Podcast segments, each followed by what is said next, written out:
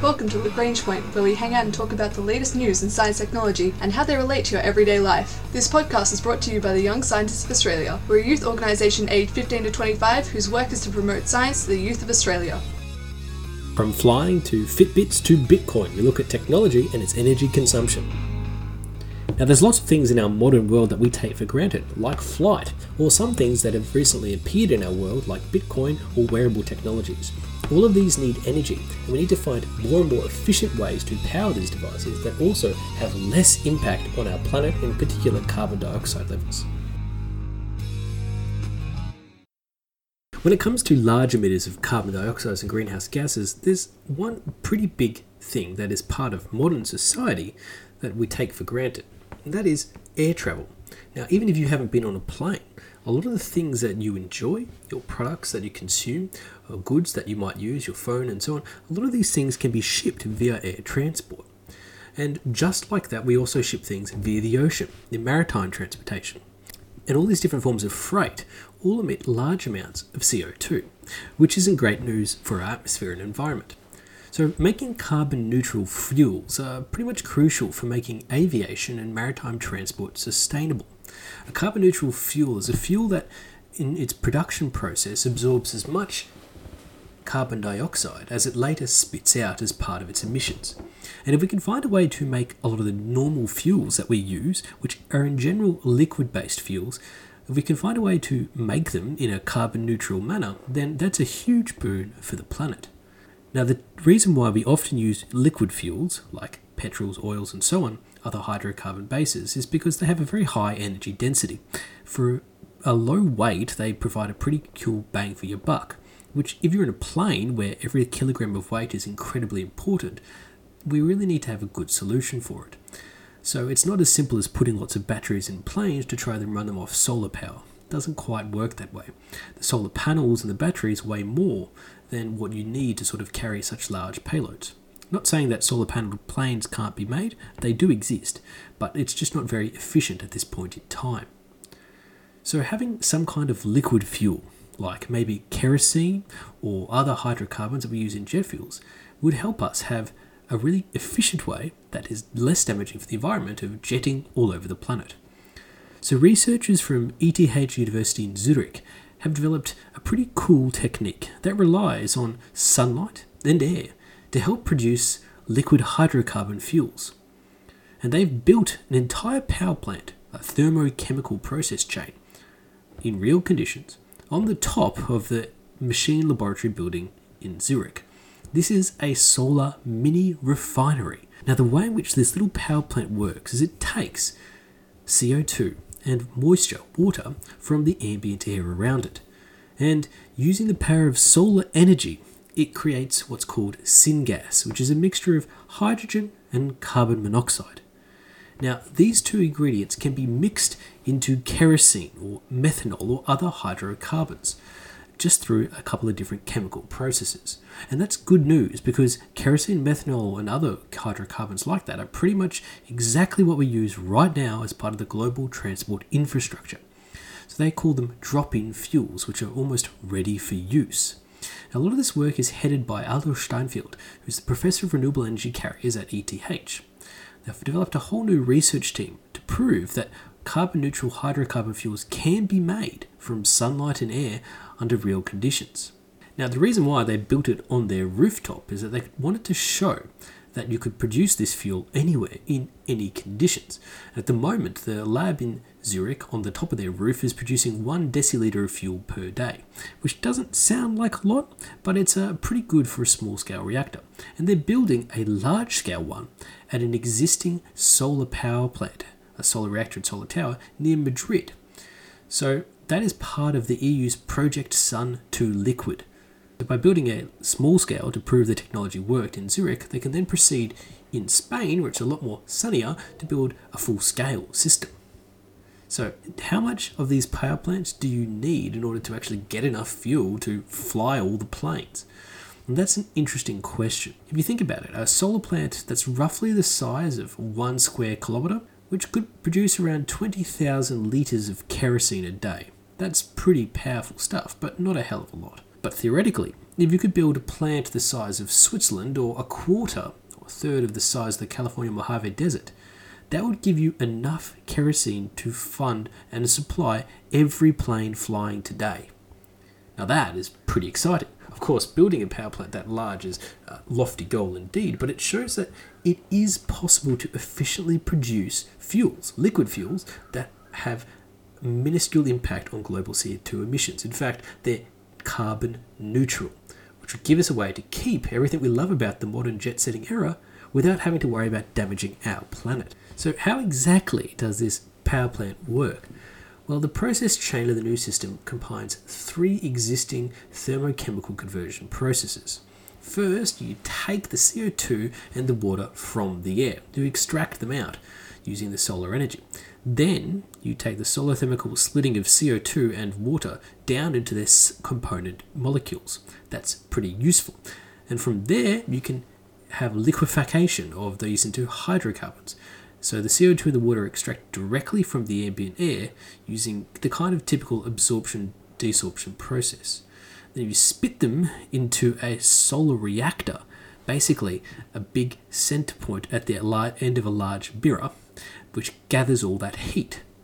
And you get a concentrating factor of about 3000 degrees of all that solar energy which can heat it up to temperatures of around 1500 degrees Celsius, right in the center of that large mirror. And that's enough heat to really power this chemical process to break down, where you split water and CO2 into the component gases, which make syngas.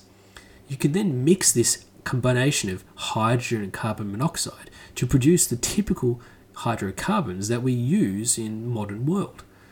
So this shows a way of generating fuel from just the air around us and the sunlight. It shows that with some novel thinking, adapting to climate change and finding carbon neutral ways of living, it doesn't mean abandoning the civilization of the modern world.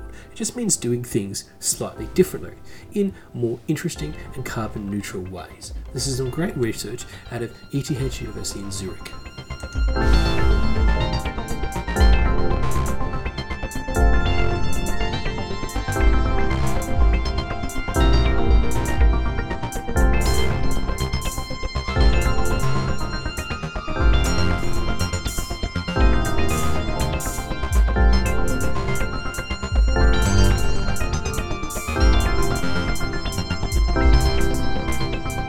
Now, another large contributor of CO2 emissions comes from a pretty unlikely source and something that's really taken a rapid rise over recent years. Now, you may be familiar with cryptocurrencies or such as Bitcoin. These use effectively large computational mathematics to do a lot of number crunching on computers and server farms to generate these unique blockchain keys that they can track and do a number of complicated things for, whether that be from securing transaction records or just from trading and selling as a currency or a platform. Cryptocurrencies have potential some benefits for different areas. For example, having a distributed ledger with simple keys that are not more or less trackable with single transactions is pretty useful for stopping things like money laundering or maybe tracking land transfers. But outside of that, sometimes the use can be pretty vague, and there's lots of speculation which saw the price of Bitcoin rise to incredibly soaring heights and then drop off just as rapidly, a bit like the tulip or South Sea bubbles. But aside from the fun and games of mining bitcoins, there's actually a real significant impact happening on our planet. And to understand this, we need to understand how, of course, bitcoins are generated in the first place. And it involves a lot of complicated calculations, and people use lots of computing power to do this.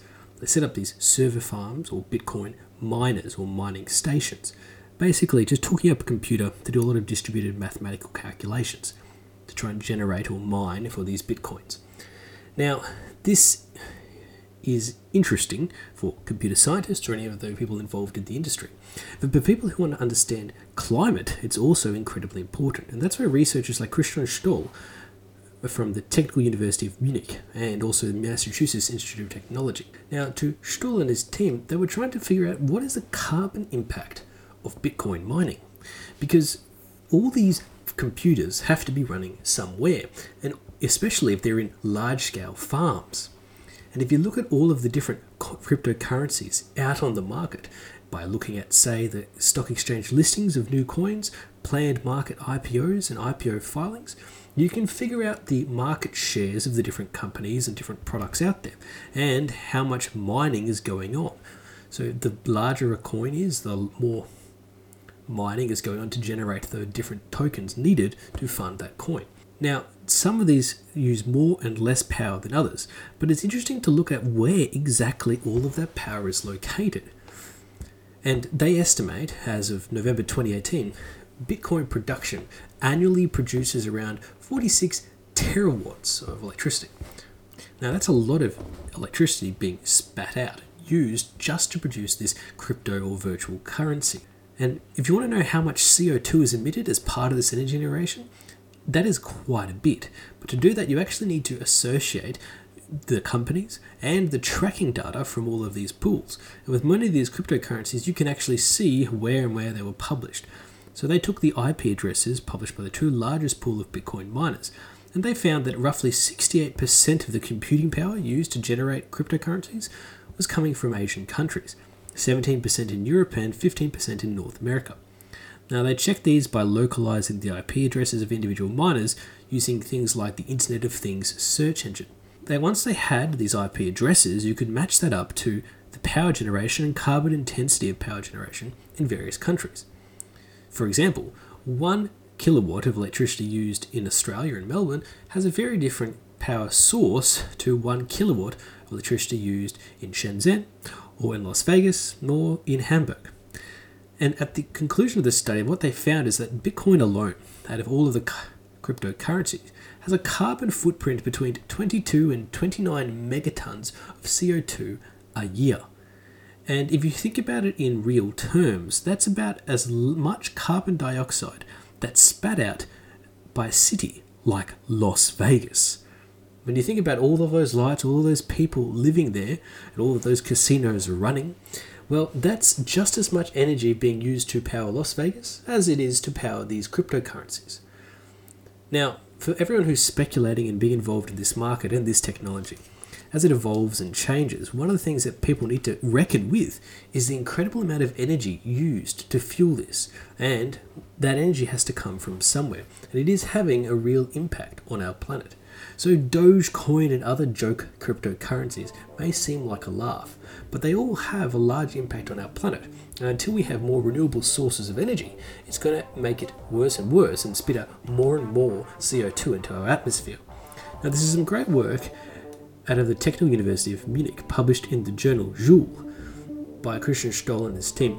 And it just goes to highlight for every new technology, we also need to think big picture about what other impacts we might be having on our planet.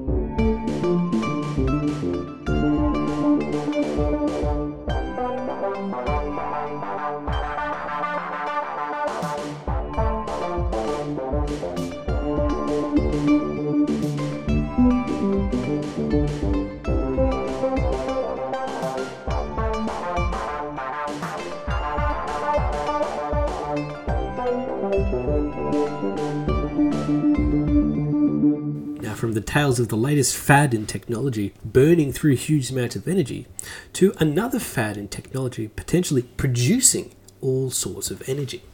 Now, wearable tech is a pretty big deal. Companies like Fitbit, and even things like Pokemon Go have helped really raise the profile of wearable technologies and using them to have a fun game but also health benefits as well. And when we talk about personalized medicine, as we have several times on the show, what comes up is trying to get more and more data about your body and exactly what's happening in it. And for that, we need lots of sensors. But the problem with sensors is, well, they need a power source. And how are you going to power all of these devices? Whether it be your Fitbit to your Pokemon Go lanyard. Now, there's a, something we can use that's got energy and is burning energy all the time, and that is our own bodies. But how do you turn the natural movement of the human body and harvest some of that leftover energy?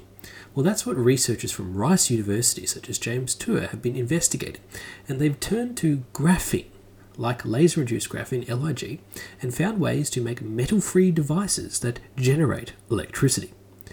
Now, the whole principle behind this relies on static electricity.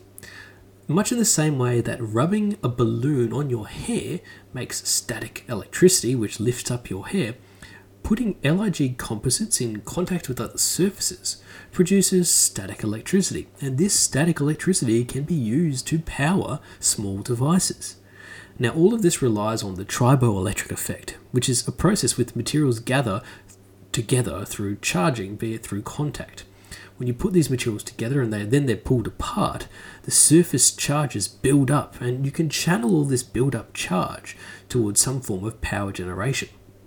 So, in experiments, the research connected a folded strip of LIG, this laser induced graphene, and connected it to a string of light emitting diodes. And then they found that tapping the strip produced enough energy to make the LEDs flash.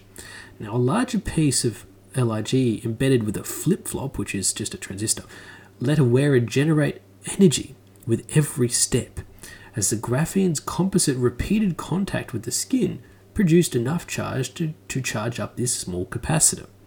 That's pretty exciting to think about ways to charge and recharge all of these small devices. Because or you have a lot of unnecessary and excess movement. When you lift your leg, your heel strikes during walkings, or you swing your arms, or you move them against your torso. Your body is doing a whole lot of motions that are just going along with walking or living. And a lot of this energy is useful for projecting along our bodies, but there's a lot of leftover energy that we can recapture, just small amounts to power small sensors. Now, th- this LIG is a graphene foam, which is produced when chemicals are heated on the surface of a polymer or other material with a laser, hence the laser part of their name. And it leaves only these interconnected flakes of two dimensional carbon, which is what graphene is.